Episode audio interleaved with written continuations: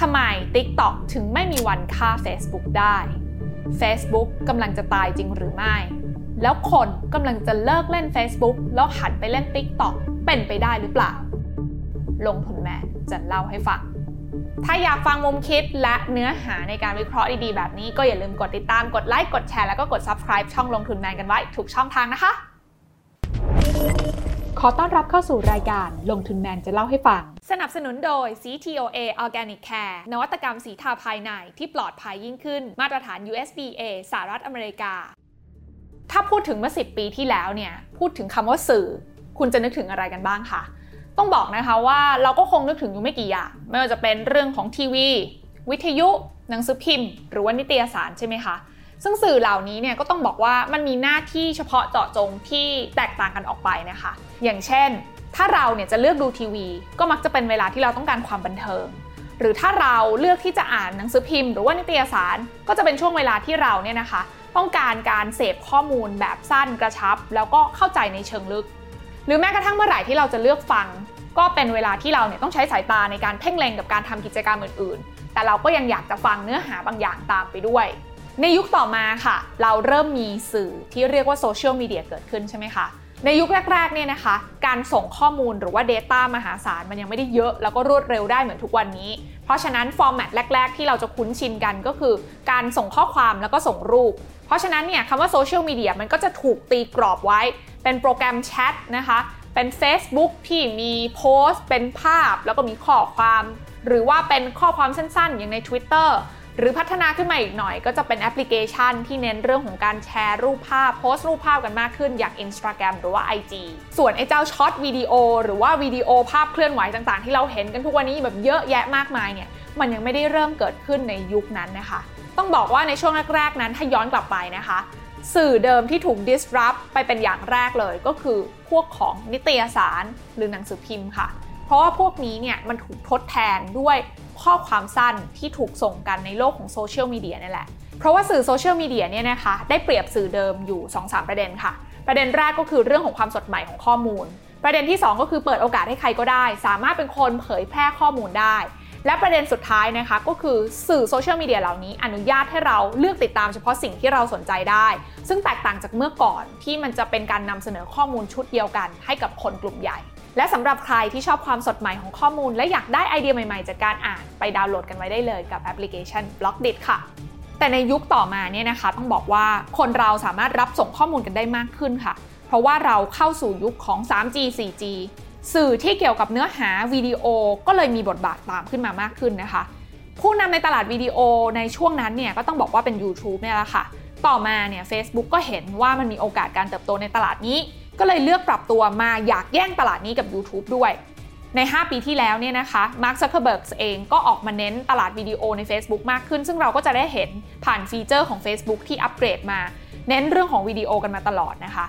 แต่เมื่อเวลาผ่านไปเนี่ยนะคะ คนก็เริ่มที่จะมีพฤติกรรมการใช้โทรศัพท์มือถือ แล้วก็ดูวิดีโอที่มันแตกต่างจากในอดีตค่ะ ปกติลองนึกดูนะคะ ว่าเวลาเราจะดูวิดีโอเนี่ยเราก็จะตั้งป้อมดูกันยาวๆใช่ไหมคะ แต่ปัจจุบันนี้เนี่ยเราอยู่บน device เสียงมือถือมากขึ้น คนจะเลือกหยิบมือถือขึ้นมาดูอะไรก็ตามเนี่ยมักจะใช้เวลาที่ไม่มากนะก็คือสั้นๆ แต่ว่าหยิบบ่อยๆ หยิบทีๆนะคะ ดังนั้นรูปแบบวิดีโอที่เป็น long form หรือวิดีโอที่มีเวลายาวๆ มันก็เลยไม่ค่อยตอบโจทย์ กลายเป็นว่ามันมีช่องว่างทางการตลาดหนึ่งเกิดขึ้น ก็คือตัวของช็อตวิดีโอ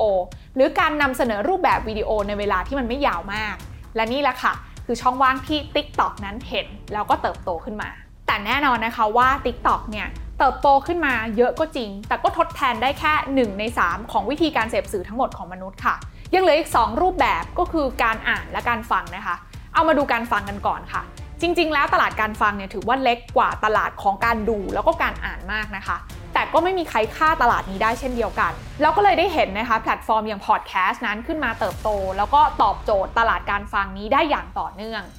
ส่วนการอ่านเนี่ยนะคะถือเป็นตลาดที่ใหญ่มาก แล้วก็อยู่ในวิถีของมนุษย์มาหลายพันปีแล้วค่ะ มนุษย์นั้นมักจะเลือกการอ่านนะคะ เมื่อต้องการที่จะอยากรู้ข้อมูลอะไรใหม่ ๆ โดยทุกครั้งที่อยากจะได้ข่าวสารนะคะ ไม่ว่าจะเป็นการอยากได้ข่าวสารแบบคร่าวๆนะคะ ก็จะเลือกการอ่านแบบเร็วๆ แต่เมื่อไหร่ที่เขาอยากเข้าใจความรู้ใหม่แบบลึกซึ้ง มนุษย์ก็จะใช้วิธีการอ่านอย่างช้าๆ แล้วก็ตั้งใจในการทำความเข้าใจสิ่งนั้น ดังนั้นนะคะคำพูดที่ว่าคนเนี่ยอาจจะใช้เวลากับ Facebook น้อยลง แล้วก็ไปใช้เวลาบน TikTok มากขึ้น มันอาจจะเป็นจริงแค่ส่วนเดียวค่ะ แต่มันก็จะแย่งไปได้ถึงจุดหนึ่งเท่านั้นนะคะ เพราะว่าสิ่งที่ TikTok แย่งไม่ได้เลยเนี่ยก็คือตลาดการอ่าน แน่นอนว่าคงไม่มีใครอยากเข้าไปอ่านใน TikTok ใช่ไหมคะ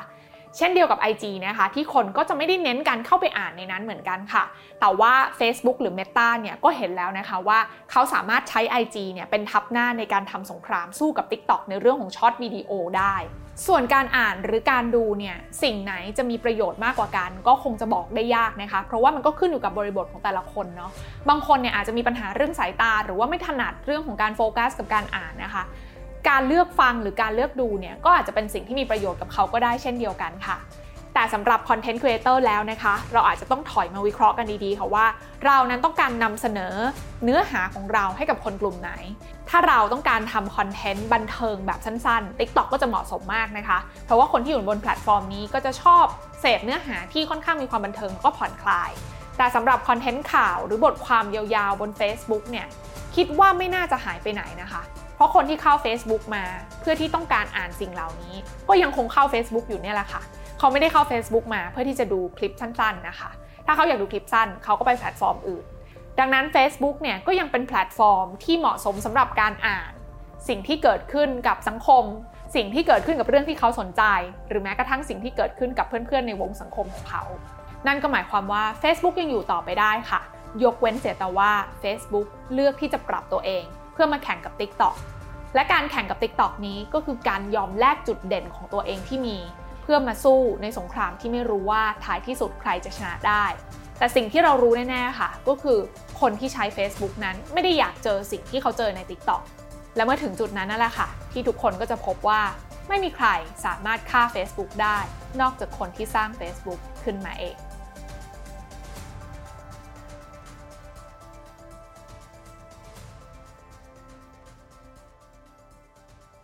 สนับสนุนโดย CTOA Organic Care นวัตกรรมสีทาภายในที่ปลอดภัยยิ่งขึ้น มาตรฐาน USDA สหรัฐอเมริกา